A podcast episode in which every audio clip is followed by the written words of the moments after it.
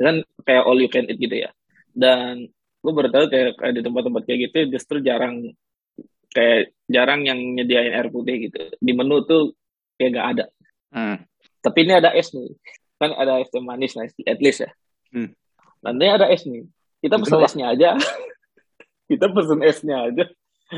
Terus kita gue Contohnya ketika Portugal dan Spanyol mengukur panjang perbatasan mereka, tetapi angka yang dihasilkan masing-masing negara beda.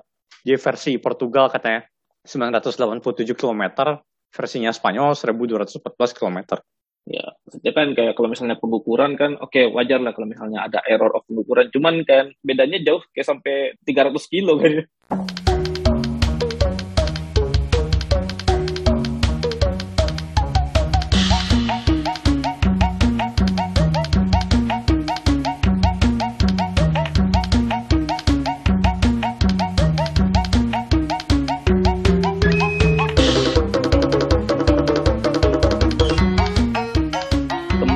di podcast Bebas Linear. Di podcast ini kami membahas matematika dengan bebas namun masih berada di jalan lurus. Hmm. Dan biasanya selamat datang. Sekarang kembali lagi. ya, karena ini adalah part 2 sebenarnya. Masih bersama saya Rizky dan partner saya Lawrence. Gimana kabarnya hari ini? Capek. Sampai kenapa nih? Habis tes. Habis tes. Ya, di kemarin cerita habis tes IELTS. Bukan, bukan. Tes mancing. Iyalah, tes IELTS. Eh, nggak gini, pendengar kan nggak tahu nih, sorry nih. Apa? Pen- pendengar kan nggak tahu nih lu habis tes IELTS nih kita udah ngomongin ini di record kan Enggak. ya ya maksud gue terus sebenarnya tes mancing. Tahu dari mana gitu ke tes tes apa gitu kan bisa aja tes apa GRE gitu ke tes Lah kan, TP apa emang bukan gitu jari itu nih. nggak tahu Kok yang Univ US Hmm. rata-rata tidak tidak menerima JRI sih tahun ini dan tahun lalu. iya ya tapi itu tes tes ini tes CPNS Wow. CPNS Itali Oh iya, karena gue bukan WNI harus menunjukkan paspor nih. warga negara Italia. iya ya iya bukan karena bukan WNI harus menunjukkan paspor Betul. Sama kayak KTP itu sekarang. Ud- Udah harus dibawa ke mana-mana paspor. ya emang emang gitu nggak sih Hmm, cuma kan enak KTP yang gampang masuk dompet, paspor juga bisa masuk dompet. Mm-mm. Ya, ya juga sih. Kalau di tempat gue di apa, Emirat Arab ada ini, ada namanya Emirates ID. Itu lebih, ya itu bisa itu kartu bentuknya kayak KTP bisa masuk dompet. Ah, Sama di Italia juga. Katanya sih, ya ada ada ID card gitu, tapi tapi mesti bawa paspor juga ya ke mana. Ada apa? Ada ID card gitu juga, apa kartu ID card Italia gitu. Ada yang penduduk lokal sih punya ya. Yang pendatang mah tidak ada, paspor aja. Nah ya maksudnya gue nggak, kalau yang mendatang dapat juga gitu ID Oh, Emirates gitu. tapi mesti bawa paspor juga, terus berapa ID-nya? Justru justru katanya ya katanya kalau misalnya udah udah dapat ID itu gak, gak harus bawa paspor ke mana-mana gitu. Oh, Cuma gue gue demi measurement kadang demi safety measure ya kadang gue bawa, bawa juga paspor kedua-duanya. kalau perlu ya. Hmm. Hmm. Jadi kayak, kayak pendatang juga dikasih terutama pendatang yang apa menetap gitulah ya kayak mahasiswa gitu itu dapat dapat juga ID Hmm. dan, dan ada keterangan apa nasionalismenya Indonesia gitu terus uh, Hmm. eh, gimana perasaan IEL- ikut IELTS di Itali beda nggak sama di Indonesia? Hmm. Ruangannya lebih enak. Lebih Bedanya di gede. Indonesia juga ber, ber AC. Hah? Bukan AC-nya. Lalu di sini mah nggak usah pakai AC juga udah 10 derajat. Ya juga sih. Mejanya gede. Kalau di Indo pakai citos ya kalau salah. Nggak persis sama meja. Eh, apa meja kuliahan gitu ya? Hmm, hmm, Ya, yang yang kayak suka dilipat gitu ya. hmm. Kalau nggak salah. Yang, yang cuma sebelah kan. Hmm. Ya, tahu tahu tahu. Tapi gak enaknya ini pakai kalau orang ngobrol yang pakai bahasa Italia tidak mengerti. ya, ya juga sih. Ini tadi juga itu sih disuruh pindah gedung kan. Kan dibilang kumpul di sini. Ya kumpul. Terus ternyata tesnya di gedung yang lain, di gedung sebelah. Terus ya itu orang ngomong pakai bahasa Italia, gue gak ngerti, ikut aja lah. ya itu kalau itu aneh sih maksud gue itu kan tes bahasa Inggris ya maksud Hmm. kayak di tes bahasa Inggris harus harus maksudnya di tempat tes bahasa Inggris kenapa masih mas, harusnya at least kalau ada bahasa Italia bahasa Inggris juga gitu Iya, terus kan sudah jelas gitu Bu. Ada emang ada orang non Italia yang ambil tes gitu. Kenapa nggak pakai bahasa Inggris? ya tapi apa eh, pakai mejanya meja ini kayak meja sekolahan gitu apa gimana Hmm. ya lebih lega lah ya Hmm. jadi manuvernya enak Lu- oh lu base, paper test ya paper based test ya Hmm. Paper- pernah nyoba yang komputer Enggak, takut. Ntar tiba-tiba pas tes ada masalah. iya sih takutnya ke situ sih cuman gue kayaknya lebih confident ke komputer makanya gue ngambil IBT karena kayaknya tulisan gue gak terlalu bagus Hmm. jadi kalau pakai komputer lebih ya kan ngetik ya Hmm. tapi ya semoga hasilnya memuaskan ya lo ya Amin. Oke, kalau oh ya itu tadi sekian update dari Lawrence. Ya tadi sebenarnya kita bisa seperti biasa akan recent update dulu sebelum ke bahasan utama. Kalau mau ke bahasan utama bisa dicek di timestamp di deskripsi. Kalau dari saya ini kita rekaman nggak pada waktu biasanya ya, jadi agak lebih malam di tempat saya karena habis ada get, ikut gathering gitu apa sesama orang Indonesia di kampus juga. Oh, dikirain pecinta kartu mania. Nah tadi gak sempat main kartu kayaknya. Ah, Rame banget. Padahal padahal rame Berapa? banget. Berapa? Kayaknya 20 ada. Lah, enak dong. Bisa main werewolf. Ya, mungkin ya werewolf. Bentar, bentar. Werewolf. Oh, bisa bisa bisa. Tahu tahu sih main werewolf. Gua tapi gua tapi seumur umur gak pernah main werewolf. Ah, mengecewakan. Main-main Fukitol berdua puluh aja apa Oh hell. Butuh dua deck minimal. Dua deck ya. Ya, tapi tadi somehow tidak keluar karena emang kayaknya pada pada ngobrol aja sih. Weh, gimana kabarnya? Aduh, kok kayaknya kurang kartu nih. iya ya. Harusnya gitu ya benar. Iya. kurang kartu kartunya kurang Apa? gue pengen nyari kartu kartunya kurang karena kan mesti dua deck tadi kan Oh ya, cari kartu. nyari ya gue pengen nyari kartu ini Uni Emirat Arab ada yang ya kan gue ada kartu Bulgaria tuh Coba cari.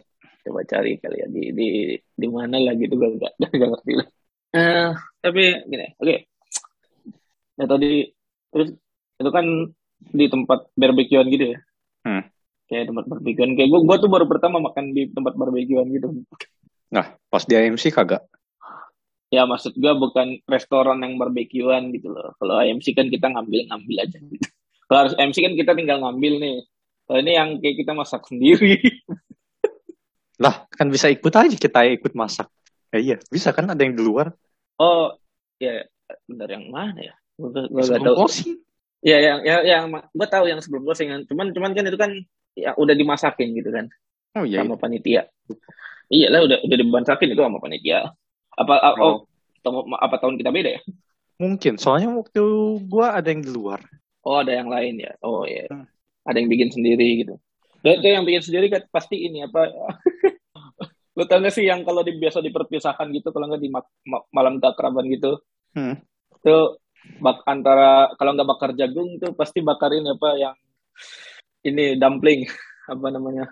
Yang ada sosis terus ada udang-udangan, eh bukan Oh. udang sih, cumi-cumian gitu terus Hmm. ada yang daging apa? Daging ikan yang udah diolah sedemikian rupa Mhm. terus ditusuk gitu yang kayak gitu gitu yang udah siap siap saja gitu udah siap siap tinggal tusuk aja Hmm. ada tuh nah, nah, tapi tapi kalau yang barbecue restoran gitu gue baru pertama kali ngerasa ngerasain eh, dan oh itu begitu ya karena karena gue baru pertama kali ngerasain sih lumayan sih sens sensasinya sih kayak kayak kadang kadang ada yang gue masaknya kayaknya ada yang terlalu mateng gitu kayak hampir mendekati gosong terus kadang ada yang masih keras Itu belum matang. iya belum mateng gitu cuman gue langsung angkat aja Nanti. kayak ya makanya itu orang itu sal- salah satu penemuan paling paling penting manusia kan api kan Oh, iya kan mungkin. Seingat gue sih salah satu Iya. penemuan paling penting di SpongeBob. ya itu juga ya masih juga salah satu penemuan selain roda roda itu juga penting. Terus ap, api itu karena kalau nggak ada api kita makan daging tuh keras terus. Mhm. dan itu kayak tadi gue bener-bener eh, itu belum masih belum matang daging udah gue paksa aja. Kalau harusnya tinggal gue masukin lagi gitu ya kali tapi gue deh Kata siapa gak ada api, daging keras terus. Sekarang ada microwave. gini ya microwave gini microwave ditemukan setelah ada listrik Iya. ya dong Iya. menurut menurut Gana kenapa listrik diciptakan gitu Karena orang melihat petir. karena satu ya mungkin oh mungkin bisa juga sih kalau apa orang gak nemuin api tapi nemuin listrik dulu gitu misalnya Bisa jadi sih. bisa ya Bisa dong. Cuman cuman ya kali masa orang nggak pernah nemuin api gitu nggak pernah nemu sesuatu terbakar terus gimana kita bisa bikin gitu gitu kayak ada kebakaran kayak itu kan berarti kayak Kriminal sekali. Ada kebakaran. Wow, kita coba bikin kebakaran. tapi maksudnya kan kayak kayak maksudnya kan kayak listrik kan ditemukan belakangan gitu kalau di kita apa mungkin mungkin ya kalau di sejarah listrik ditemukan duluan gitu Eh, mungkin lah. Alternate universe. ya kali ya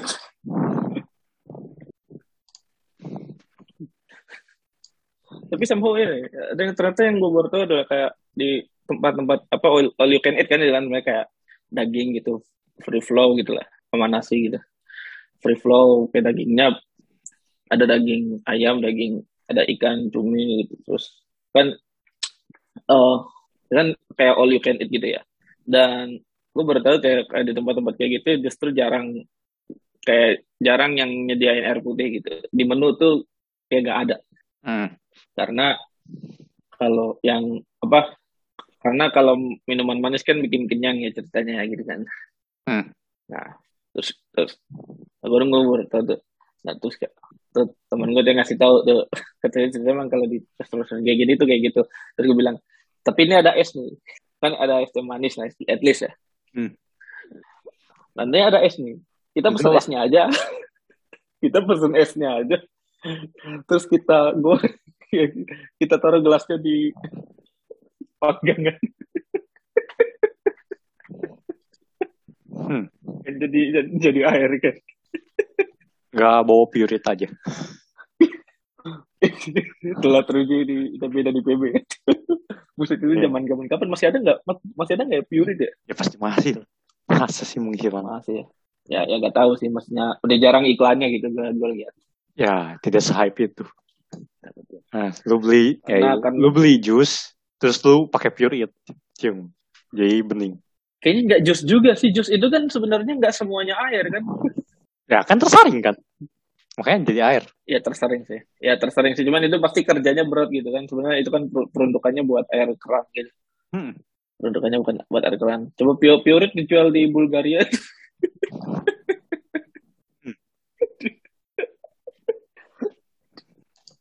Jual purit di Bulgaria. Tep waternya tep bisa diminum dibeli eh tapi tep tep water di tempat lu udah bisa di, masih bisa apa udah udah langsung bisa diminum nggak?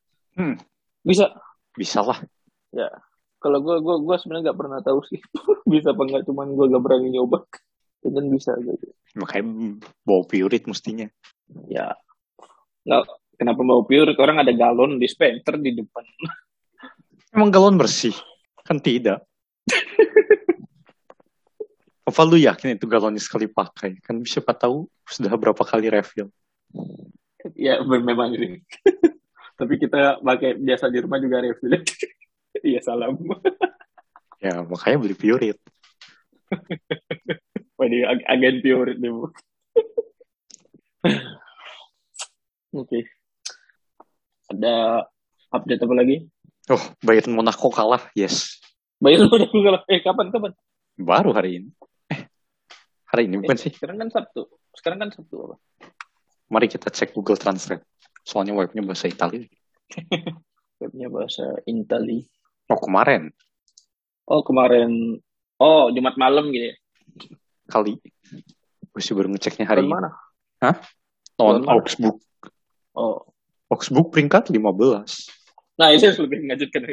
Sebenarnya itu, itu lebih mengejutkan gitu. Kayak, kayak mereka peringkat 15 kan tanpa bukan tanpa alasan ya. Udah 10 pertandingan berjalan gitu. Oh gue kira Augsburg kayak 8, 7 gitu kan kalau lo tadi bilang gue bisa ngalahin Bayern gitu. Tapi kadang-kadang Bayern suka gitu juga sih dan kalah sama tim yang se sebenarnya apa ya? Cuman kayaknya se segimanapun juga kayaknya tetap aja akan kembali ke Bayern gitu. Eh tapi pegang satu siapa? Ya Monaco. Tapi oh, tipis sama Dortmund. sama Dortmund. Gue kira Leverkusen. Hah, jauh. Eh bukan Leverkusen sih. Bayern, ter Bayern kan terus satu Dortmund terus apa lagi buahnya? Friburgo apa bahasa Indonesia? Freiburg. Ah, Friburgo. Hmm. Freiburg, Freiburg ya. Itu Freiburg. Iya, ya. Maksudnya. Ini lagi main padahal nih sekarang nih. Oh ya, Freiburg, Freiburg benar. Freiburg mengejutkan juga. Biasanya biasanya itu kan kayak di papan bawah, papan bawah. hmm. Papan bawah, papan bawah gak jelas gitu. Gedung ya. Terus, oh ya, ini ada apa Piala Dunia. Apa kualifikasi catur. Piala Dunia. Oh. Eh catur. Softball softball. Kriket udah beres Piala Dunianya. Iya ada. Di, di, di sini kan? Di sini di mana? Di di Abu Dhabi di Dubai. Iya bukan di Dubai nggak tahu. Pokoknya temen gue yang dari Pakistan seneng banget pas Pakistan ngalahin India langsung. Uh. Terus gue tanya emang yang juara dunianya emang? Yang siapa yang sering? Australia. yeah. Mantap sekali. Senang sekali mengalahkan India. Cricket World Cup bentar-bentar. Setahu gue di, di ini deh. Kapan 2021 juga nggak ada di di mana ya? Apa? 2021 hmm. masa bukan tahun ini. Kayak di Facebook ada yang ngepost. Ya gue gue gue tahu oh kok bukan tahun ini nggak tahu lah. Pokoknya pertandingan lain. Berarti berarti mungkin ada ini yang lain kali ya. Gue, Bukan World Cup-nya. Tapi krik, kriket ya. Tapi Pak Pakistan India India setahu gue emang jago kriket kan. Ya lumayan. Ya cuma kayak seneng banget ngalahin India. Ya, kayak, ya. kayak, wajar sih wajar wajar. Dendam, dendam lama Pakistan itu kan, India kayaknya. itu, itu kan daerah-daerah ya konflik. Kalau ngalahin Australia ya. seneng sih ya oke okay sih. Kayak, kayak, ya, kayak ibarat iya. ini oh. kayak Indonesia Malaysia itu tuh. Oh, huh. ya. Ini di Piala Dunia ini, Piala Piala Dunia bola. Ada yang udah lolos kan? Udah beres semua ya yang di Eropa. Iya ya, Eropa mah cepet. Yang keren tuh sebenarnya Amerika Selatan, Amerika Selatan tuh liga soalnya kan jadi kayak benar-benar yang terkuat emang representasi yang terkuat. Amerika Selatan CONMEBOL. Ya, Amerika Selatan ya CONMEBOL betul. Ya dong. CONMEBOL Eropa mah apaan? banyak negara yang kuat tapi banyak yang yang gitu juga. Conmebol mah ya. mana ada sih bantai-bantaian jarang banget. Iya, tapi biasanya yang dibantai Bolivia gitu. Jarang Bolivia, sih. Venezuela. Tapi tapi seng, tapi seenggaknya bahkan event Bolivia tuh sebenarnya lumayan ngerepotin gitu karena dia home stadionnya itu kan ini apa? Home stadionnya tuh dia di atas 4000 kaki ya. Apa kayak kayak tinggi lah di hmm. gunung. Hmm. Stadion home itu di gunung. Bolivia jadi kayak kayak mereka kan mereka yang apa secara secara materi dia gak punya gak merata gitu. Eh gak merata sih gak gak semumpuni yang lain lah ya. Itu bahkan masih punya gitu. advantage gitu. Ya walaupun sebenarnya ya itu mungkin overstatement aja. Soalnya baru tiga nol Uruguay menang. Menang lah. Wow. Gue kira Uruguay sebenarnya. Uruguay peringkat enam lagi. Iya. Ya. Padahal biasanya lolos tuh kan gak tau Uruguay itu kayak baru akhir-akhir ini kan lolos kan. Hmm. Mulai 2010 hmm. tuh. Saya yang sering lolos kan Brazil Argentina tuh. Hmm. Hmm. Brazil, Terus Bolivia enak dong kok. Itu di gunung. Iya di di atas gunung gitu lah. Bukan di, oh. bukan di gunung sih, tapi kayak di permukaannya tinggi lah. Kalau di gunung enak. Kalau udah mau kalah lepas aja serigala hutan. Gue bubar. Gitu. Bagus sama lepas ini Bigfoot sekali. ya, nggak jadi kalah ya tunda. Bigfoot. ya, yang kasih lo penontonnya panik itu. Hmm, nggak apa-apa. Yang yang penting gak jadi kalah. Ya, Tapi ini, ini ada tim-tim yang udah lulus nih. Eropa Eropa makan emang Eropa kan emang pot-pot kan gitu kan sistemnya dan emang dapat jatah banyak juga sih. Hmm. Yang udah lulus Qatar, Qatar tuan rumah apa pasti ya. Ah, ya, jelas tuan rumah pasti lolos. Pasti lolos Cuman kan sempat apa Indonesia, Indonesia, Thailand, Malaysia sama semua ASEAN katanya pengen itu tapi tetap masuk kualifikasi jadi jadi ngapain jadi tuan rumah gitu. Oh. Sempat ngajuin dan apa ASEAN satu ASEAN. Hmm. Nah, nah, terus terus Jerman Jerman terus Jerman terus ada Denmark hmm. Denmark ini lagi lagi bagus nih lagi kemarin pas Piala Eropa tuh hmm. sampai sampai semifinal terus Brazil. Brazil ya Brazil lebih being Brazil lah ya. Ya. Prancis Argentina juga udah lolos. Apa? Ya Brazil Argentina juga. Terus Belgia. Hmm. terus Kroasia. Kroasia Spanyol Serbia. Nah ini Serbia ini satu grupnya mau Portugal. Hmm. terus Inggris sama Swiss. Nah Swiss ini satu grup sama Italia hmm. Oh kesel dah itu. Padahal punya ya. sama terus eh di akhir malah seri. Italia tapi sejak menang Piala Dunia, eh menang, menang Piala Eropa kayaknya jar, jarang menang ya. Iya. Ya, kenapa? Gara-gara rumah pindah itu. Mungkin. Fansnya langsung, ya kan fansnya parah banget. Ya. Italia jadi masuk playoff juga. Terus ada Belanda. Ini tapi kalau akhirnya Belanda Belanda lolos juga nih. Udah, udah lama kita gak ngeliat Belanda kan. Oh iya sih. Ya. 2018 ya 2016 nggak nggak lolos 2018 nggak lolos kemarin baru Eropa lolos iya 2018 nggak lolos Belanda terus kenapa bilang 2016 2016 Euro iya 2016 Euro 2014 kan peringkat tiga tuh yang hmm. sama Van Gaal hmm. Italia Italia yang menarik nih kayak, kayak kalau misalnya nggak lolos tuh kan lucu aja gitu. lucu ya kayak juara apa Euro tapi diapit sama kedua dua ketidak lolosan. Iya nih. Lolos lah, lolos lah. Bisa cuman cuman playoff lumayan berat loh. Playoff Eropa. Dia soalnya kan yang lolos berapa dari kan playoff? Ada sembilan tim kan ada sembilan tim terus ah enggak sepuluh sembilan tim terus oh sepuluh oh ya sepuluh sepuluh sepuluh tim terus kayak runner up terbaik gitulah eh hmm? terus sisa dua belas tim jadi sisa Hah? dia, dia dapat jatah tiga, dapat jatah tiga. Dia dapat jatah tiga belas. Sepuluh kan dia dipakai. Oh, eh tiga ya. mana lolos lah. Nah tiga yang lolos nih. Ah. Cuman dua belas yang ngerebutin. Jadi lolos lah. Apa, rumitnya apa? Lolos lah. Emang siapa aja sih? Paling Portugal sama Swedia doang kan yang rada berat. Kan sebenarnya tergantung ininya juga apa? Uh, namanya drawingnya juga. Mm -mm kalau kalau drawingnya kalau drawingnya Portugal sama ini eh, sama Italia udah ya, menang Italia lah jelas. Mungkin. Ya tapi kalau sama Swedia bisa menang Swedia loh. Kayak pilih-pilih enggak sih. Jadi dia tuh kan 10 grup ya 10 grup. Terus 10 10 tadi udah otomatis lolos tuh. Nah uh, tiganya lagi ini kan dipilih dari 12 nah 12 ini dari mana? 10 tim dari runner up dua tim ini dari apa Nation League? Tahu kan yang kompetisi tengah musim apa kompetisi negara yang di tengah-tengah Euro sama Piala Dunia gitu. Hmm. yang ada finalnya yang si merhatiin. Kemarin tuh yang apa internasional break minggu yang sebelumnya tuh finalnya tuh. Tapi hmm. si si ada yang merhatiin ya. Tahu juga kaget dua nah dua itu dipilih dari apa Nation League. UEFA Nation League. Dari peringkat terbaik yang mas masih belum lolos gitu. Hmm. Ada ini. Jadi kalau runner up-nya ini apa? Portugal, Skotlandia, Italia, Rusia, Swedia, Wales, Turki, Polandia, sama Makedonia Utara nih. Ini mengejutkan nih. Hmm. Oh ya, ini, ini kayaknya grup yang sempat ngalahin Jerman kemarin. Jadi wajar kayaknya bisa dapat peringkat dua. Runner up terus Ukraina. Nah, duanya lagi Austria sama Republik Ceko. Terus sebenarnya ada yang menarik soal apa kualifikasi Piala Dunia. Soalnya biasanya tuh uh, apa di tahun-tahun sebelumnya kayak selain setelah tuan rumah ya, setelah tuan rumah tuh yang paling lolos, yang paling cepat lolos kualifikasi biasanya Jepang. Kenapa?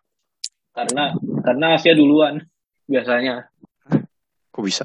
Maksudnya kan Asia kan Eropa kan dia tuh kualifikasi abis Piala Dunia nih, misal abis Piala Dunia, dia kualifikasi Euro kan biasanya hmm. tahun setelahnya. terus habis itu Euro terus habis itu kuali baru kualifikasi Piala Dunia tuh Hmm. jadi yang lolosnya baru ketahuan ya dekat-dekat pas dekat-dekat Piala Dunia Afrika kalau gak salah gitu juga Hmm. terus kalau Amerika Selatan kan agak panjang gitu Hmm. dia dia satu liga gitu Amerika Hmm. Utara dia juga agak panjang kalau kalau Asia dia panjang juga sama cuman dia paling cepat biasanya paling cepat selesai di apa babak terakhirnya tuh lebih cepat daripada yang lain gitu Hmm. jadi Jepang paling paling biasanya paling cepat lolos Hmm. cuma ya karena tahun ini ketunda dan Jepang juga di peringkat dua lagi sekarang Hmm. peringkat dua apa kualifikasi Antartika gimana? Eh Antartika nggak tahu dia masuk zona oseannya cuman kayaknya belum belum bikin tim Antartika. Antartika tuh yang itu tuh kayaknya gue terus sih kalau lo coba cari aja di YouTube gitu kayak hidup di Antartika gitu apa live live in Antartika. Nah itu benar-benar dia kayak kayak camp gitu benar-benar kayak camp. Jadi kayak satu orang orangnya tuh kayaknya di di sana tuh saling kenal gitu. Jelas sih. ya kayak soalnya kan setahun ketemu dia dia aja Kayak daerah yang tinggalnya juga gak luas-luas amat itu itu lagi. Iya, ya. Terus kayak di sono orang buat penelitian biasanya. Ya. Oke, itu update dari bola kayaknya udah kali ya. Hmm. Oke, ada lagi update lain? Apa? ya? Tidak ada kayaknya. Ya, kalau gak ada kayaknya kita langsung masuk ke bahasan utama.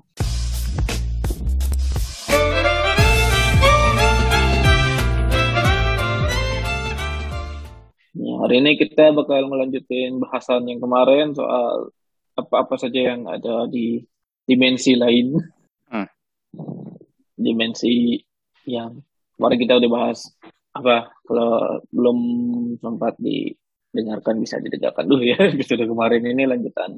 Tapi mungkin nggak ya bisa atau bisa dengerin ini dulu baru dengerin yang sebelumnya bisa lah ya.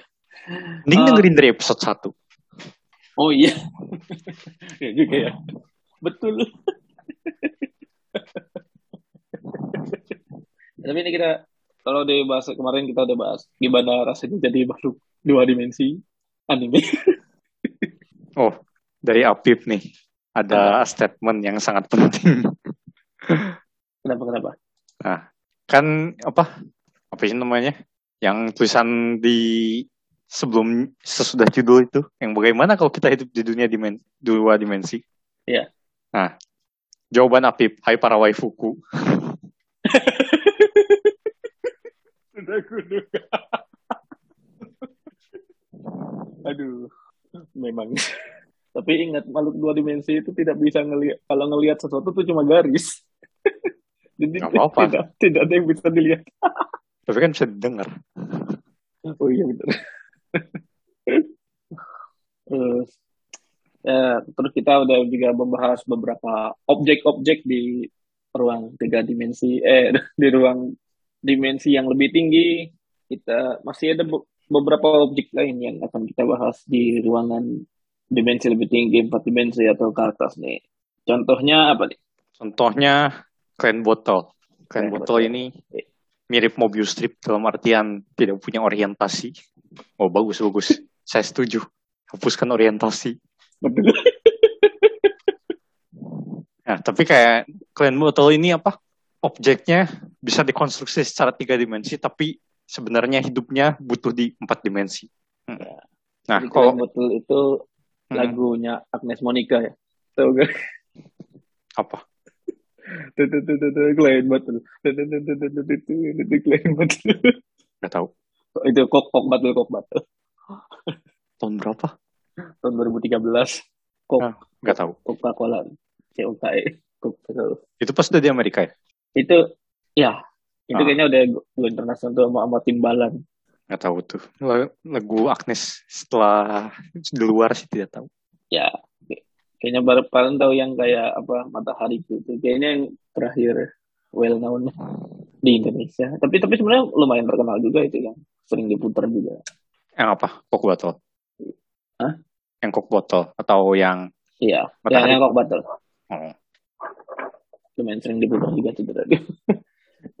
Oke, tapi kembali ke Klein Butler. Ini untuk menggambarkannya secara utuh memang butuh empat dimensi. Tapi sebelum tadi kita sempat singgung apa Mobius strip ya sebagai hmm. objek yang tidak punya orientasi ini. Mobius strip ini apa ini? Nah, Mobius strip ini uh, bisa dibilang kayak tali persegi panjang terus dipelintir dan dihubungkan ujungnya. Nah, jadi kayak kalau udah jadi Mobius strip permukaannya tuh kayak cuma satu aja. Soalnya tar start dari mana, terus mulai, terus keliling, tar kita bisa di bawah gitu kayak misal sekarang kita berdiri di atas gitu. Tar keliling, eh nyampe bawah, eh keliling lagi bisa nyampe atas lagi. Sampai atas lagi ya. Ya.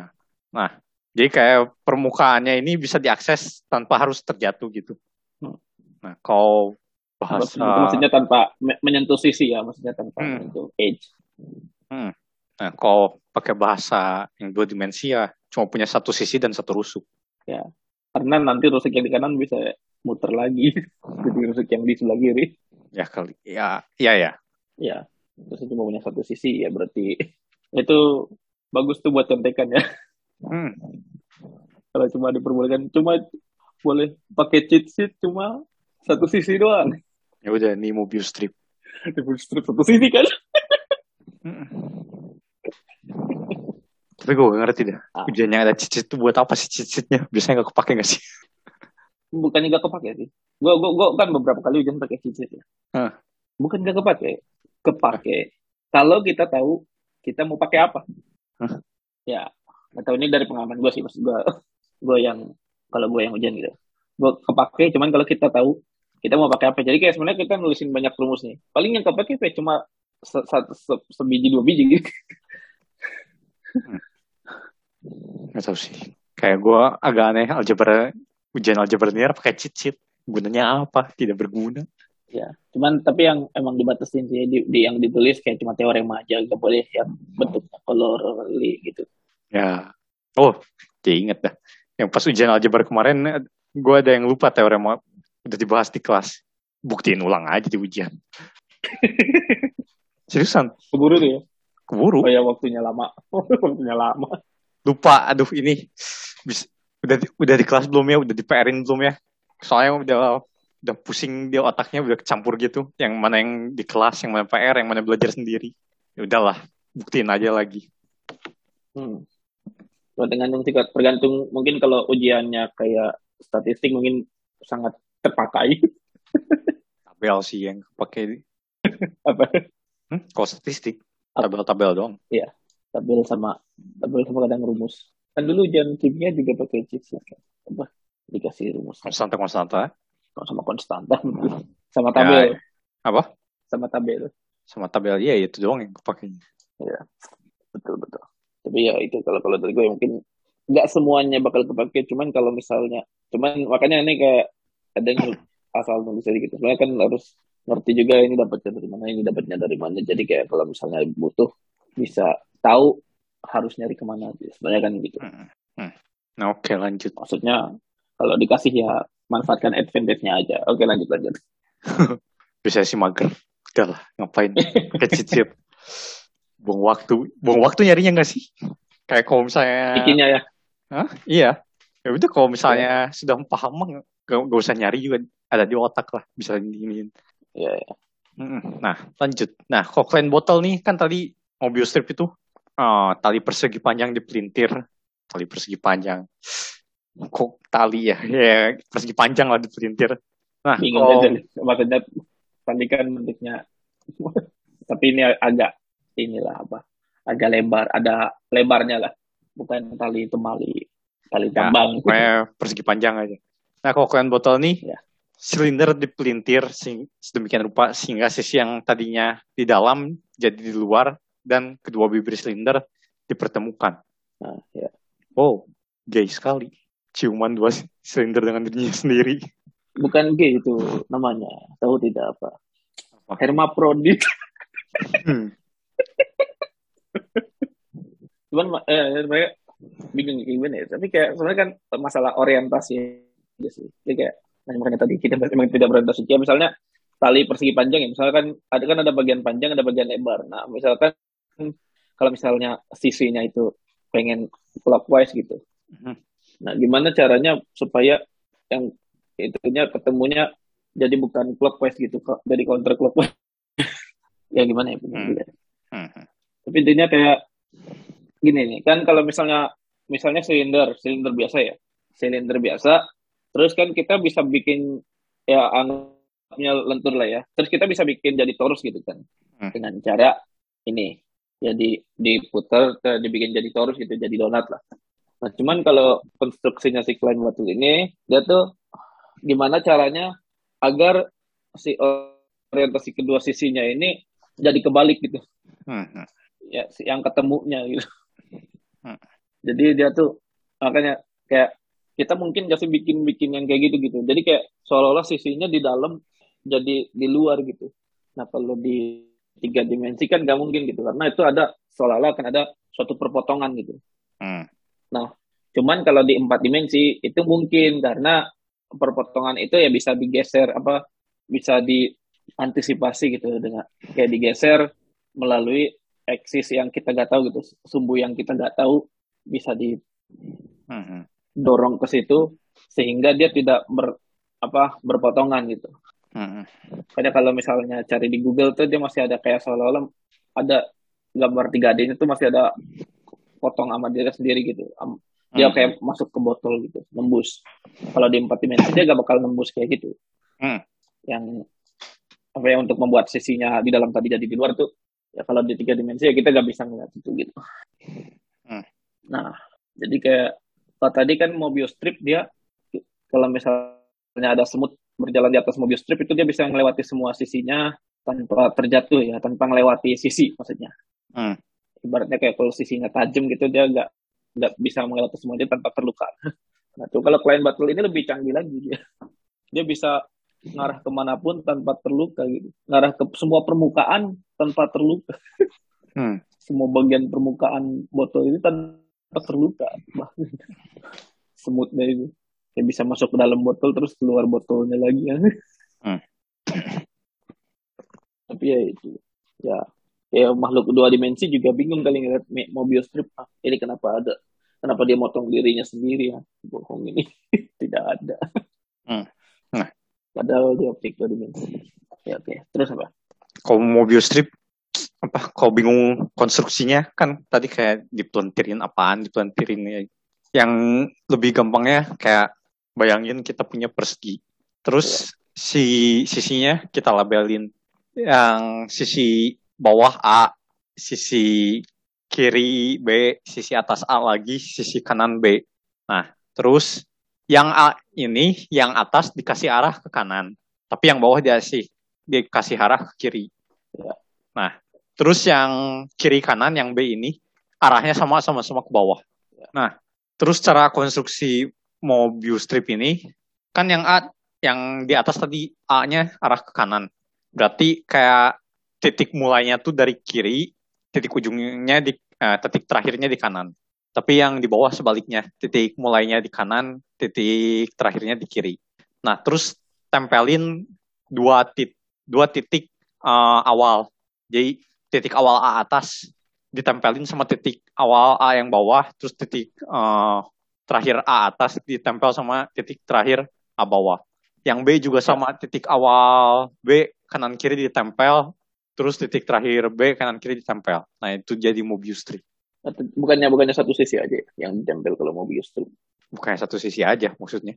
Kalau Mobius strip kan itu kan persegi ya. Yang Heeh. ditempel cukup satu aja kan. Kalau Mobius strip. Cuman Eh, ditempel cukup satu aja ya. Terakhirnya emang akhirnya jadi satu aja. Cuma kayak oh oh oh oh A, oh, A, A sama A nya sama B B sama B nya yang beda. iya. Ya terakhirnya kan ntar Iya. dia nempel juga yang B sama B. Iya iya iya. Nah, iya. Itu yang tadi sebenarnya saya pengen bilang silindernya tuh gitu. Kayak kalau misalnya silinder Ya, cuma silinder ya itu orientasi, silinder lebih ribet dijelasinnya. dia bikin dia bikin orientasi gitu. Misalnya silinder Ah. yang atas muternya counterclockwise. Eh, misalnya silinder yang ada silinder nih, silinder yang atas muternya searah jarum jam deh, clockwise. Terus, Hmm. nah supaya Bukan terus kalau silinder yang kita atas bikin torus Lingkaran yang atas. apa Lingkaran yang atas. lingkaran atas. Ya ya. Silinder atas ada berapa silinder? Ya juga ya. Mungkin mungkin kalau di objek lima dimensi ada yang kayak gitu kali ya. silinder atas Bisa sih. bisa kan? tapi ini, ini lingkaran atas dia kontrak clockwise itu yang tadi sebelum gue bilang itu cuma gue bingung wording jelek ya sumber atas eh lingkaran di atas uh, clockwise ya secara jarum jam secara jarum jam. Terus nah terus kalau misalnya kita pengen bikin dia torus maka selingkaran bawah ini kan kalau dipandang dari atas dia, dia terus misalnya kita kita bikin jadi donat ya.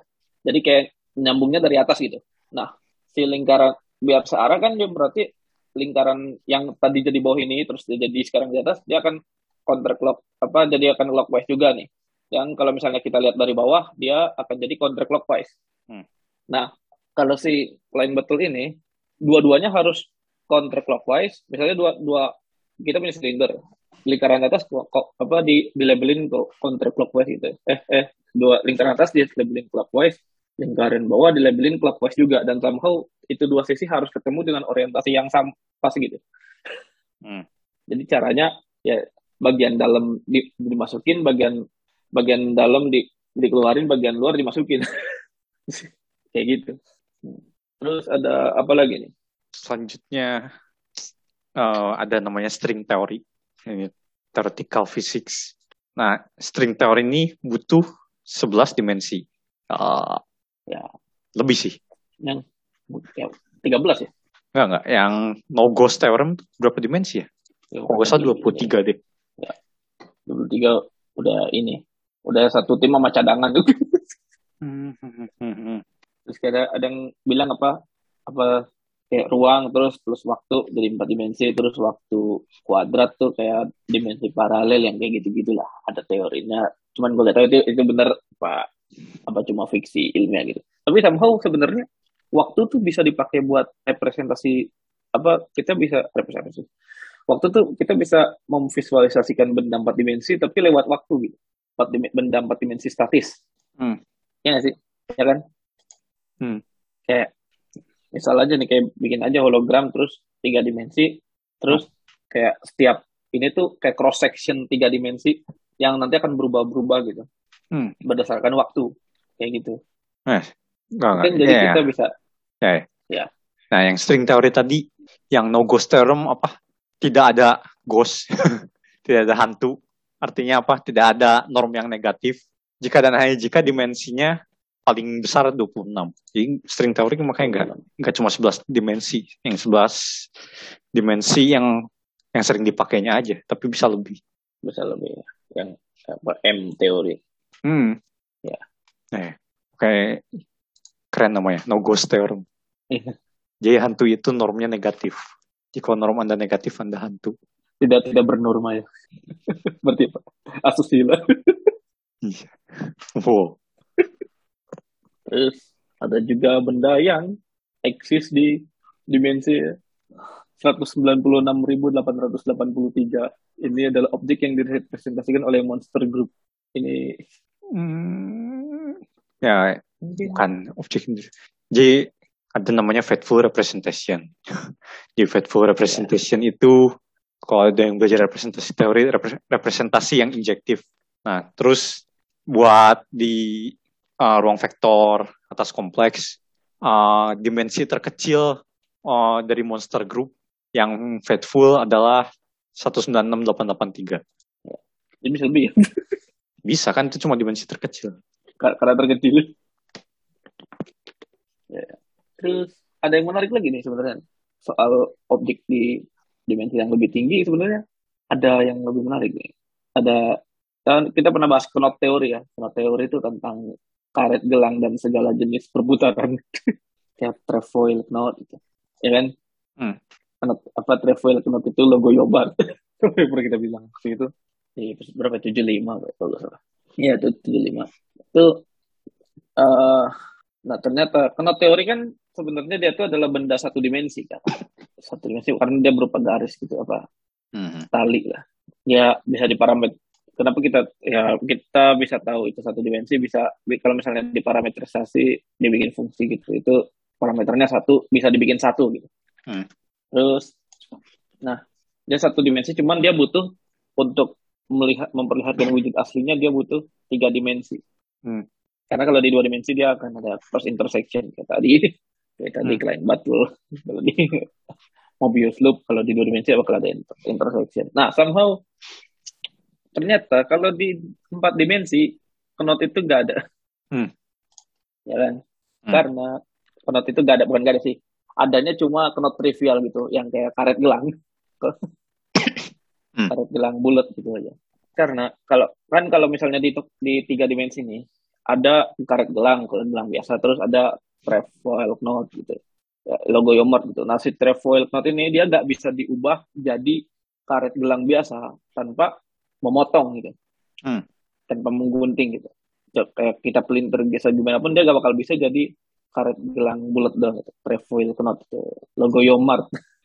nah tapi kalau misalnya di dimensi 4 hmm. segala apa knot yang ribet itu yang tidak bisa diubah jadi knot biasa apa knot trivial itu ternyata di dimensi 4 semuanya semua knot bisa diubah jadi knot trivial. Hmm. Karena ya itu ada eksis tambahan kan, ada permukaan tambahan yang kita bisa mendorong objeknya lewat situ gitu. Jadi melewati ob, ini melewati objek yang mengikatnya. Hmm. Nah, tapi ini kan kayak kan tadi knot itu kan satu dimensi ya. Hmm. Nah, jangan-jangan bentuk knot di empat dimensi itu dia bentuknya dua dimensi. Kan? Emang?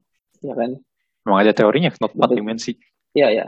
Ya, 4 dimensi. Jadi dia bentuknya dua dimensi, maksudnya dia bentuknya bidang gitu. Hmm. Bidang di pelintir-pelintir. Ya kayak plain batu lit. Mungkin kayak gitu kayak plain batu kali ya. Knot 4 dimensi ya nggak sih? Enggak. Oh, bukan. Ada yang lain. Tapi dia pokoknya bentuknya bidang kan dia berupa bidang tapi untuk wujud aslinya ya kita nggak bisa memper ininya dengan mempervisualisasi dengan sempurna gitu pasti ada somehow ada cross intersection gimana gimana gitu tapi hmm. cross apa tapi bentuk sempurna di empat dimensi dan di lima dimensi knot ini gak gak gak ada yang selain trivial knot. Hmm. bentar trivial knot di sini tuh apa ya? Trivial knot di empat dimensi itu apa bentuknya? Ya yang dibawa langsung dari tiga dimensi. Bola. Enggak bola. Permukaan. Permukaan. Oh permukaan. Kayak kertas gitu? Hmm. oh, oh ya. Soalnya kan kalau di satu dimensi kan dia bentuknya loop gitu ya. Ini saya meng, saya mikirnya kayak di, di apa kalau misalnya penot empat dimensi alias yang bentuknya dua dimensi dia somehow somehow harus berbentuk loop gitu. Terus gue bingung di mana mana bagian mana loopnya. Hmm. tapi ya itu tapi di, di lima dimensi semuanya bisa diuraikan terus ya nanti ada generalisasinya gitu kayak di tiga apa ada kenot yang tiga dimensi terus hmm. itu bikin masalah di lima dimensi terus di enam dimensi terurai hmm. ya itu keren sih ada jobnya tuh apa kayak ini anda susah-susah ngikat tali sepatu saya tinggal masukkan ke dimensi keempat hmm. langsung geser aja si bisa ya. hmm mungkin ada tambahannya tentang tentang penot dimensi yang lebih tinggi. Hmm, tahu belum belajar. Suatu saat lah kalau ada moodnya dipelajari. Lebih seru sih maksudnya kayak ada aja generalisasi lagi nemu sesuatu kalau generalisasinya oh, penotnya sleep sleep not. Hmm, hmm, hmm, ya, ya. Terus ada ada ini lagi, ada benda-benda lain yang kita tahu yang menarik mungkin di objek-objek di dimensi yang lebih tinggi. Ya, not kan banyak hubungannya sama nomor teori. Menarik. Coba belum ada mood belajarnya. Ya, ya. Dan katanya itu kayak salah satu bidang yang kita apa matematikawan belum banyak mempelajarinya ya. Ya nggak sih? Uh, ya, ya. Yang ke situ belum banyak. Ah, ya. Siapa tahu mungkin ada yang terinspirasi jadi tukang tali kembali. hmm, berat tapi tali temali empat dimensi ya bukan tali ternyata lalu abis ini kita akan membahas apa nih lo hmm. sekarang kita bahas uh, hypersphere atau lingkaran atau bola yang di dimensi yang lebih tinggi. Nah jadi ada beberapa sifat aneh nih katanya dari bola yang dimensi yang lebih tinggi kayak gimana nih? Nah jadi salah satu sifat anehnya adalah kalau misalnya kita punya bola atau kalau di kan kita sempat singgung sebelumnya di dimensi dua dia bentuknya lingkaran, di dimensi tiga dia bentuknya bola, nah, nah di dimensi empat dan selanjutnya itu disebut hypersphere. Nah, kalau misalnya kita punya volume bola yang jari-jarinya sama gitu, di dimensi n maka nanti volumenya semakin tinggi n, maka volumenya akan konvergen ke nol. Karena rumus jari-jari bola di dimensi n, kalau misalnya jari-jari bola diartikan sebagai r dan dimensinya adalah n, maka volume yang merupakan sebuah fungsi dari r dan n itu akan sama dengan ada pembilang dan penyebutnya. Pembilangnya adalah pi pangkat n per 2 dikali r pangkat n. Lalu penyebutnya yang di bawah adalah gamma buka kurung n per 2 tambah satu tutup kurung. Hmm. Nah, kan gamma itu kan faktorial ya. Nanti bisa dibuktikan dengan aproksimasi Stirling. Kalau ini nanti akan konvergen ke nol. Hmm. Nah, lalu ada fenomena aneh lainnya nih di apa dimensi hypersphere ini. Bukan dimensi hypersphere, di yang berkaitan dengan hypersphere nih. Jadi kalau misalkan ada persegi, kita bayangkan ada persegi berukuran 4 kali 4. Nah, 4 kali 4 nanti kita akan jelaskan. Nah, lalu bagi bagi persegi berukuran 4 kali 4 itu jadi 4 persegi berukuran 2 kali 2. Kayak jendela. Hmm.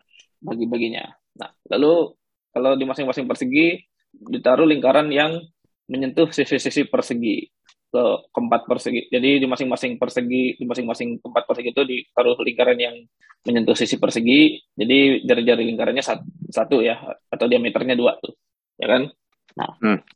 lalu kita buat lingkaran kelima yang pusatnya di pusat persegi besar dan menyentuh atau menyinggung keempat lingkaran tersebut. Nah, maka jari-jari lingkaran yang kelima ini kan kalau jarak dari pusat pusat persegi besar ke pusat lingkaran kan dia akar dua ya kak. Kalau itu, itu bisa hitung itu nanti jadi akar dua, lalu jari-jari lingkarannya adalah satu, jadi jari jari lingkaran yang di sudut itu yang empat lingkaran sudut itu adalah satu, jadi nanti jari-jari lingkaran yang kelima yang di tengah itu akan akar dua kurang satu.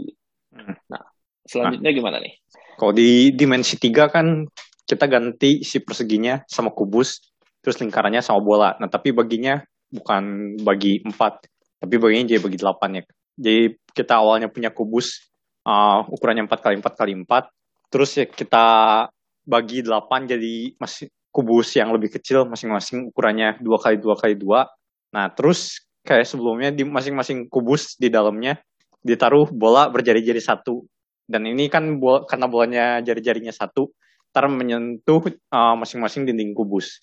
Nah, terus kita bikin bola ke-9, lagi-lagi yang pusatnya sama kayak pusat si kubus yang paling besarnya.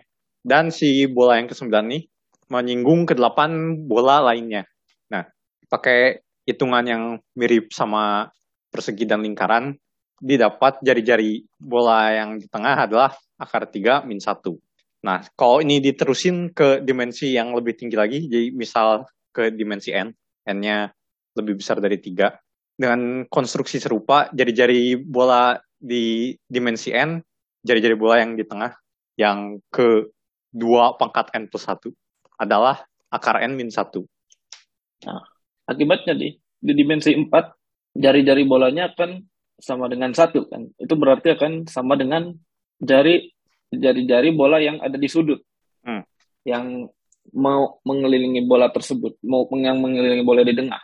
Hmm. Nah, yang lebih aneh lagi di dimensi 9 yang bola di tengah ini jari-jarinya akan menyentuh kotak besar atau kubus besar tadi. Kalau di dimensi kita ibaratkan kubus, dia akan menye, di dimensi 9 ini bola-bola di bola yang di tengahnya nih jari-jarinya akan menyentuh kubus besarnya itu kan karena kan jari-jari bolanya dua ya. Hmm. Ya kan? Jadi bolanya dua berarti kayak diameternya empat nih.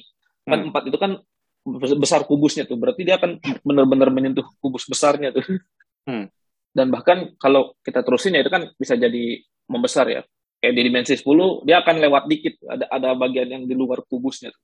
Hmm. Padahal dia menyentuh bola padahal dia dikelilingi oleh bola-bola yang ada di sudut itu. Hmm.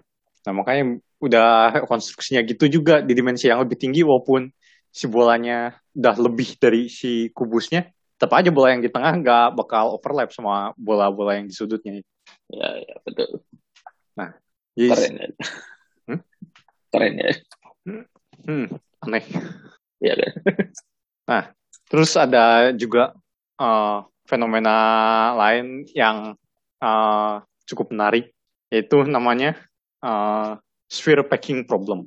Nah ini sphere packing problem tuh kayak menyusun bola-bola lingkar kalau di dimensi dua lingkaran-lingkaran di dimensi tiga bola-bola di dimensi yang lebih tinggi hypersphere itu disusun sedemikian rupa sehingga apa proporsi si bola-bolanya sama uh, tempat yang mau ditempatinya itu kayak paling padat. Nah, contoh yang paling konkretnya misalnya mau nyusun jeruk. Nah, cara nyusun jeruk nih uh, kayak yang di tukang buah aja dibikin J piramid. Nah itu udah paling bagus cara nyusunnya. Ya, piramid tuh ya yang gitu kan yang bawahnya 6 gitu kan, bawahnya 6. Ya, kalau ya, misalnya misalnya bawah kalau misalnya bawahnya 6 terus atasnya 3 terus atasnya lagi satu gitu ya. Ya. Kayak gitu-gitu. Hmm. Nah, spear packing problem ini punya solusi untuk dimensi 2 dimensi 2 itu kayak hexagon jadi kayak kalau misalnya bolanya kalau bola di itu kan kayak lingkaran ya kayak koin aja lah. Cara nyusun koin koin yang berukuran sama gimana caranya supaya hemat tempat ya dibikin kayak hexagon atau kayak honeycomb gitu ya.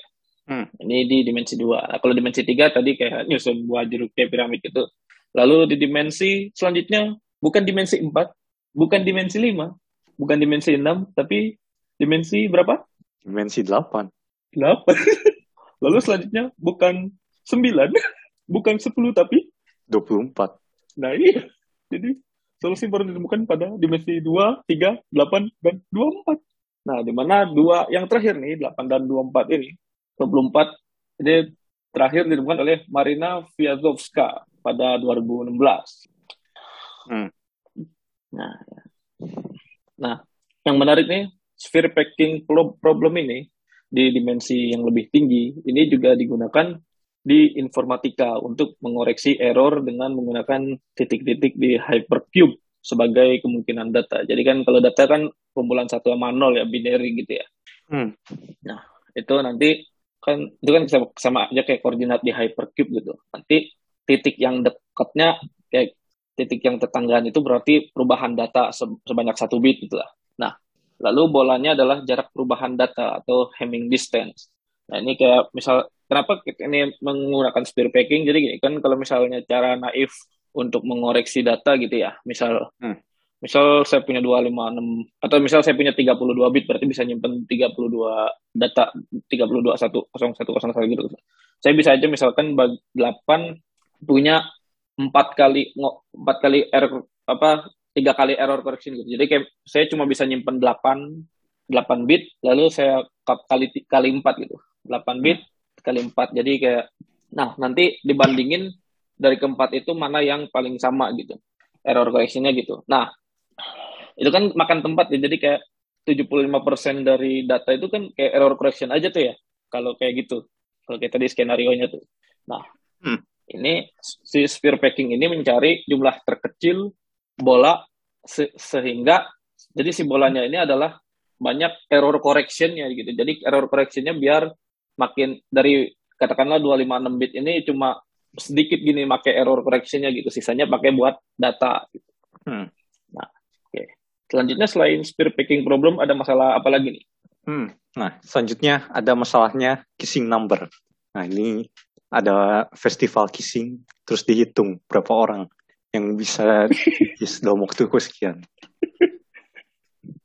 Enggak dong. Ya, kissing number ini apa? permasalahan uh, apa mirip mirip spear packing cuma uh, permasalahannya adalah pengen tahu berapa banyak uh, sphere hypersphere apa pun pokoknya tergantung dimensinya yang gampang kayak di dimensi dua berapa banyak uh, berapa banyak lingkaran yang bisa digambar sehingga uh, aturannya tiap dua lingkaran yang digambar uh, tidak overlap. Jadi ketemunya cuma bersinggungan doang. Terus mereka menyentuh uh, apa kayak satu lingkaran di tengah, satu lingkaran satuan lah, biar gampang. Satu lingkaran satuan di tengah. Jadi mereka saling menyinggung dan mas mereka masing-masing menyinggung satu lingkaran di tengah. Nah, berapa uh, lingkaran paling banyak yang bisa ditaruh dengan aturan tersebut? Nah, kalau di dimensi yang lebih tinggi ya berarti uh, jadinya berapa hypersphere yang bisa ditaruh paling banyak sehingga mereka tidak saling overlap dan uh, ketemu sama satu hypersphere tertentu yang di tengah. Nah, untuk dua dimensi, kissing numbernya adalah 6. Ya, bikin aja hexagon, terus di tengahnya ada satu. Terus untuk tiga dimensi, kissing numbernya 12. Untuk empat dimensi, kissing numbernya 24. Dan yang sudah ditemukan, lagi-lagi, dimensinya dimensi 8 dan 24. Kissing numbernya di dimensi 8 240 dan di dimensi 24 196.560. Ya. Ada apa nih dengan angka 8 dan 24? ya, ini uh, berhubungan sama modular form ya. Jadi angkanya emang magic karena modular form magic juga. Ya. Katanya buktinya Marina yang tadi kita bahas itu sempat ini ya, katanya mind blowing ya. ya, jadi apa? Buktinya sebelum sebelumnya pakai apa teorema Henry Kohn sama Noam Elkis itu lupa tahunnya 2002 atau 2004-an. Nah, itu bilang kalau ada fungsi yang memenuhi bla bla bla, maka batas atas sphere packingnya adalah sekian. Nah, terus Marina Fiazovska nemu fungsinya. Dan ternyata nemunya di dimensi 8 dan 24 dan batas atasnya itu optimal di dimensi 8 dan 24. Nah, tadi kita udah bahas hypersphere ya. Nah, hmm. selanjutnya nih, tadi kita kita kan dari kemarin bahas dimensi nih, dimensi oh, dua, dimensi tiga, dimensi. Tahu nggak yang lebih lucu? Kalau dapatnya di dimensi berapa? Apa? Kan dua tiga delapan dua puluh empat. Apa yang lebih lucu dari dua puluh empat? Dua puluh lima. Betul. Itu nice. Kalau ketemu di dimensi dua puluh lima lebih lucu lagi. Oh, itu itu lebih lucu, itu lebih lebih mind blowing berarti ya tuh. Hmm. Siapa tahu ada yang ada yang mau menemukan modular form yang mind blowing. 25. Iya. Biar bisa dapat hasil yang lucu. Iya dong. bagus bagus. Itu baru. Nah, kemarin, nah kita kan dari kemarin ngebahas soal dimensi nih. Dua dimensi, tiga dimensi, empat dimensi, dua lima dimensi. Iya. Tapi kan kalau kemarin kan kita singgung dimensi ini sebagai banyaknya koordinat yang dibutuhkan untuk menentukan posisi suatu objek gitu atau hmm. banyaknya derajat kebebasan yang tentu saja berbentuk integer dong bilangan bulat positif. Hmm. Nah terus apakah ada gitu dimensi yang satu setengah gitu apa dimensi pi gitu dimensi hmm. yang tidak bulat gitu ternyata ada gitu dimensi yang berupa bilangan yang tidak bulat bahkan ada yang sudah mendefinisikan dimensi untuk bilangan negatif Cuman untuk kali ini kita akan bahas yang bilangan real positif dulu ya. Nah, ini hmm. gimana nih? Nah, jadi nama dimensinya dulu nih, namanya dimensi fraktal. Eh, kenapa namanya fraktal? Karena fraktur, eh, apa, pecahan atau tidak bulat ya sebenarnya bisa irasional sih. Ya. Nah, fraktal yang biasanya diketahui orang, biasanya kan apa, kayak self similar gitu kan. Jadi punya suatu bentuk, kayak contohnya di segitiga atau persegi Sierpinski atau Coach Snowflake itu kan segitiga. Terus tar di sisinya bikin segitiga yang lebih kecil. Terus di sisi segitiga yang lebih kecil lagi, bikin lagi segitiga lagi, segitiga lagi, segitiga lagi. Terus terusan kan bentuknya sama. Nah, tapi nggak selalu fraktal itu tentang self-similar. Nah, gimana nih kalau tidak self-similar?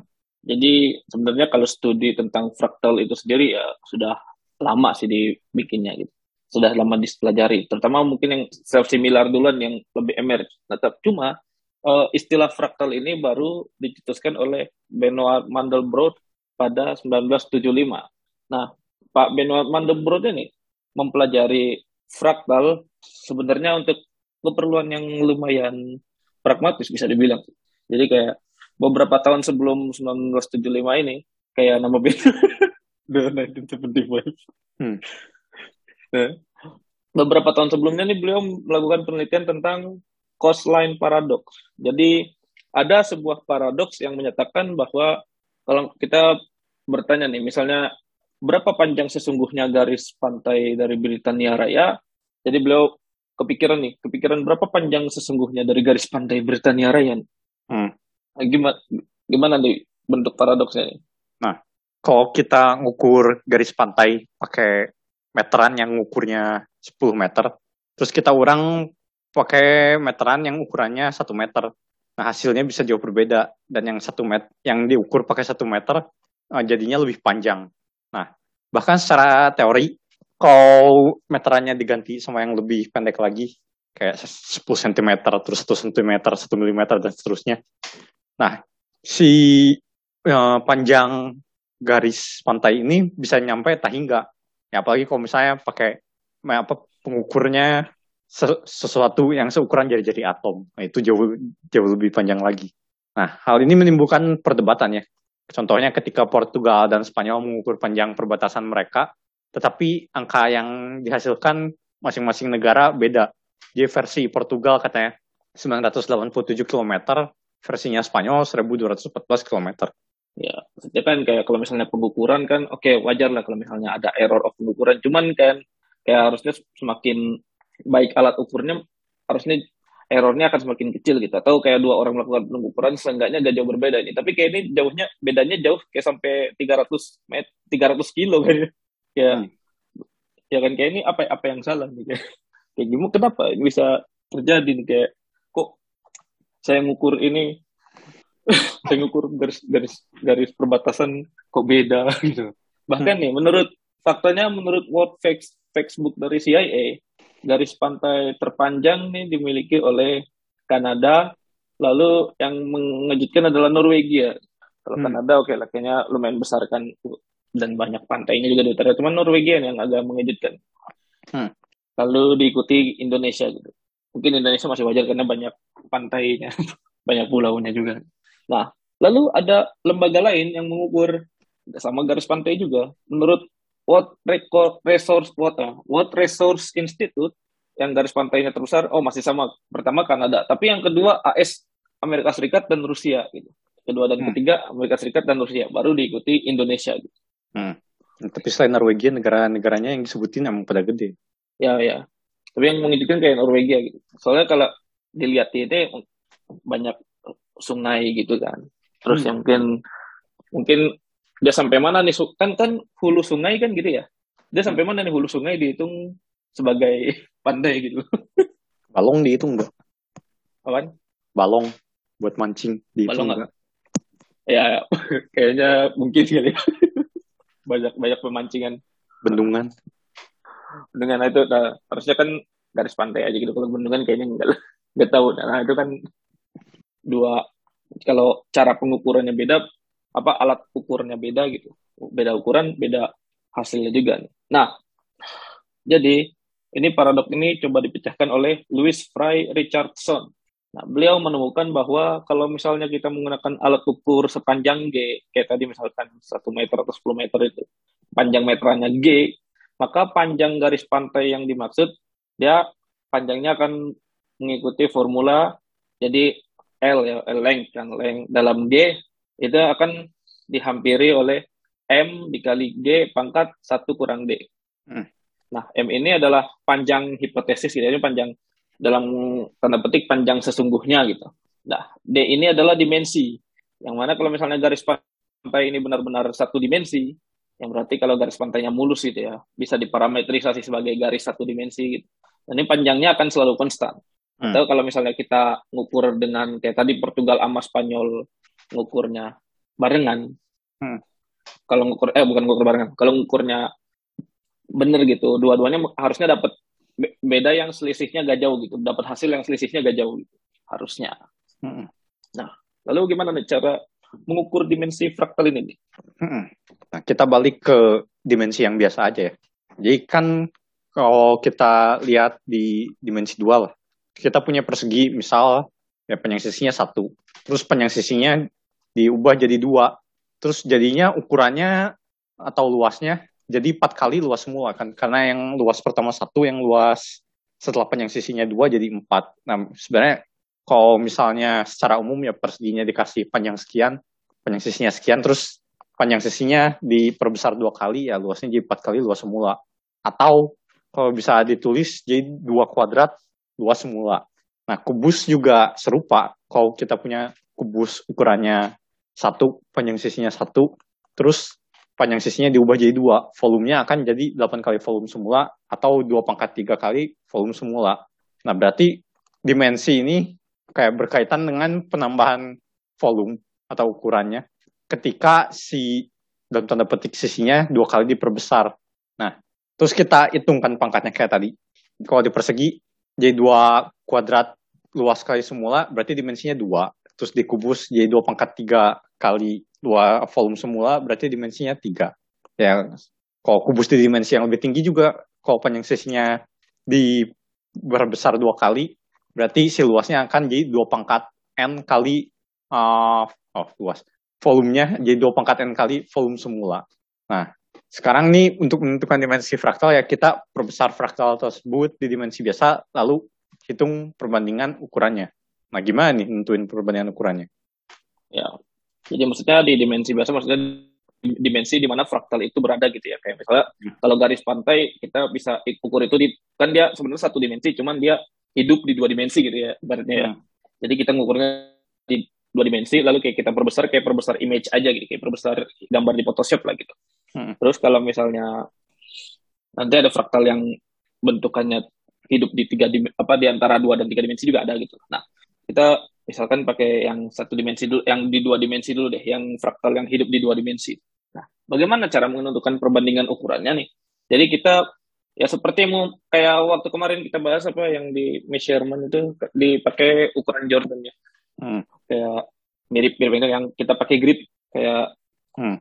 kita pakai grid lalu kita tandain grid mana yang ada elemen fraktalnya gitu jadi fraktalnya kita gambar terus eh kita gambar kita taruh di grid lalu tandain grid mana yang ada elemen fraktalnya nah kita lalu kita hitung yang ditandai ada berapa gitu hmm.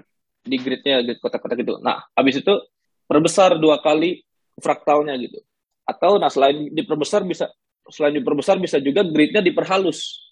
Hmm. Diperhalus jadi perseginya persegi gridnya makin kecil. Hmm. Kayak misalkan kalau grid awalnya satu kali satu sentimeter, grid yang lebih halusnya setengah kali setengah sentimeter lah gitu lah. Hmm. Nah, habis itu gimana nih? Terus misal pakai grid yang kasar, banyak grid yang mengandung fraktal adalah P. Terus pakai yang lebih halus, banyaknya fraktal jadinya banyaknya grid yang mengandung fraktal jadinya Q. Nah, terus kita cari D sehingga jangan real. Dua pangkat D sama dengan Q per P. Nah, jadi gampang lah ya. SMP, SMA juga bisa. Jadi D-nya adalah semangan uh, dua log Q per P. Jadi duanya basis logaritmanya. Terus Q per P yang di logaritmanya. Nah, terus semakin halus grid yang digunakan, kita mendekati, semakin mendekati ke bilangan yang sesungguhnya. Ya. Nah, Ya, terus fraktal juga, tadi kita perbesar. Hmm. Sorry, lanjut maaf. Sorry. Nah, terus lanjut, lanjut. fraktal juga ditemukan di berbagai fenomena di alam semesta dan digunakan di berbagai bidang ya. Kayak bisa di teknologi, terus di seni lah yang yang jelas soalnya gambar-gambarnya kan fraktal kayak bagus-bagus. Bagus, bagus betul betul. Hmm. Dan lain-lain. Ya, ya, bisa lah di, dilihat di Wikipedia lah banyak ini kayak contoh fenomena alam yang menggunakan ang berkaitan dengan fraktal gitu. contohnya ada DNA DNA lalu ada Terus bahkan itu. ada ini juga hmm. apa ya kayak ada kristal kristal kristal ya, kristal gitu. Ya itu snowflake ya ya kan tadi quote snowflake ya snowflake-nya juga emang ada ya, ya. Oh, ya. dan dan tadi fraktal juga awalnya memang digunakan untuk membahas fenomena di alam gitu garis pantai hmm. bahkan ini apa cincin Saturnus ya hmm. Untung bukan cincin kawin. cincin kawin fraktal. Apa cincin fraktal? fraktal tapi tidak terlihat terlalu halus. Ya mungkin mungkin kalau di zoom di zoom lumayan ini fraktal ya. Kenapa gak di Google Meet? Apa? Kan di Zoom. Kenapa oh, gak iya. di Google Meet? Di Zoom kenapa Google Meet? Oh iya bisa di Microsoft Teams juga. Harus bikin akun. Dan ya dipakai di banyak bidang juga ya seperti geografi dan geologi itu hmm. saja ini memang masalah awalnya masalah geografi juga game desain juga kali kayak bikin simbol-simbol apa? apa oh ya desain betul nah jadi intinya kayak aku pernah lihat ya di mana di Tree Blue and Brown itu kayak kalau misalnya fraktal ini kayak kayak kebalikannya kalkulus gitu kalau kalkulus kan mengasumsikan fungsi itu akan kalau di di zoom akan halus gitu ya kalau diperhalus dia akan halus gitu. Nah kalau di fraktal dia justru makin di zoom makin kelihatan tidak beratur dan makin kasar. Hmm. Kayak gitu. Maka itu kita regard sebagai dimensi sendiri gitu. Dimensi yang berbeda dengan dimensi-dimensi yang lainnya. Kayak ya walaupun fraktal hidup di dimensi satu, dimensi dua, cuman mereka punya dimensi yang berbeda. Hmm. Dan ya ya tadi dimensinya berkaitan dengan berapa kali perbesaran perubahan volume ketika diperbesar gitu. Hmm. Ya, itu memberikan definisi baru bagi dimensi. Oke. Ada tambahan lain mengenai fraktal ini? Nah, di fraktal, Apip tidak bisa bilang hyperwaifuku. Hai, kenapa? Kan Hmm. Pak, gimana? ya? Nah, tambahan yang seriusnya. Aku gak dapet joke seperti itu. maaf, maaf. Nah, di apa? Biasanya buat ngukur fraktal nih, kan tadi kita bilang dimensi ya. Nah, dimensinya nih Ya. ada namanya apa? Dimensi Hausdorff. Ya, itu. yaitu dimensi Hausdorff. Terus, eh, kan kalau dimensi fraktal kayak tadi ya, cuma kalau dimensi Hausdorff lebih matematis kayak kita lihat si eh, himpunannya di cover sama apa, terus lihat infimumnya bla bla bla. Nah ini kalau secara matematisnya lebih sering dipakai dibanding dimensi fraktalnya. Hausdorff ya. H-A-U-S-D-O-R-F-F. Felix Hmm. Hausdorff. Ya. Oke. Ada lagi? Hmm, udah kan. Ya, sepertinya sudah cukup kita ekskursi ke dimensi-dimensi lain. Jadi kayak kalau ada yang bilang dimensi lain, bisa saja dimensi fraktal. Tapi tidak bisa cari waifu di sana. Ya, memang. Karena nanti patah-patah ya. Waifunya apa, apa karena apa nih? Katanya dimensi dua aja cuma, cuma bisa lihat garis. Di dimensi, Oh, iya. dimensi satu setengah lihat apa? Di dimensi dua setengah lihat apa? Lihat setengah badannya doang. belok-belok. ya, setengah badan. Badannya sudah mulai timbul tapi baru setengah. Berarti, iya. kayak apa, kayak istilah apa sih kalau di bahasa Indonesia itu ada? Kayak kelihatan batang hidungnya nanti. Nah, nah literally batang hidungnya doang. batang hidungnya doang. itu dia. Ya itu tapi tadi ya bahkan dengan matematika kita bisa masuk ke dimensi mana saja walaupun tidak benar-benar masuk tapi bisa Oh iya, membayangkan lah bagaimana. tambahan terakhir. Apa? Cilegon dengan definisi ini fraktal. Betul. Iya. Cilegon dua kali diperbesar, volumenya berapa coba? Pasti tidak dua kali. Iya ya. Pasti tidak empat kali, tidak delapan kali. Pasti fraktal. Benar. Akal. Tapi Cilegon bukan ini ya, bukan polyhedral convex ya. bukan. Karena yang polyhedral convex apa heksagon, pentagon, oktagon. Iya, Cilegon enggak. Tidak. Tapi itu tadi, dengan matematika kita bisa menembus dimensi mana saja atau setidaknya nggak menembus juga sih, membayangkan bagaimana berada di dimensi yang lebih tinggi apa saja objek-objeknya, bahkan bikin notasi dimensi yang berupa bukan berupa bilangan bulat. Hmm. That's that's it. Oke, ada lagi? Enggak. Udah ya. Ya, kalau misalnya kalian suka konten-konten kami, bisa di-follow di Twitter @bebaslinear, di Instagram @podcastbebaslinear, dan di-share ke teman-teman kalian. Dan sampai jumpa di episode berikutnya.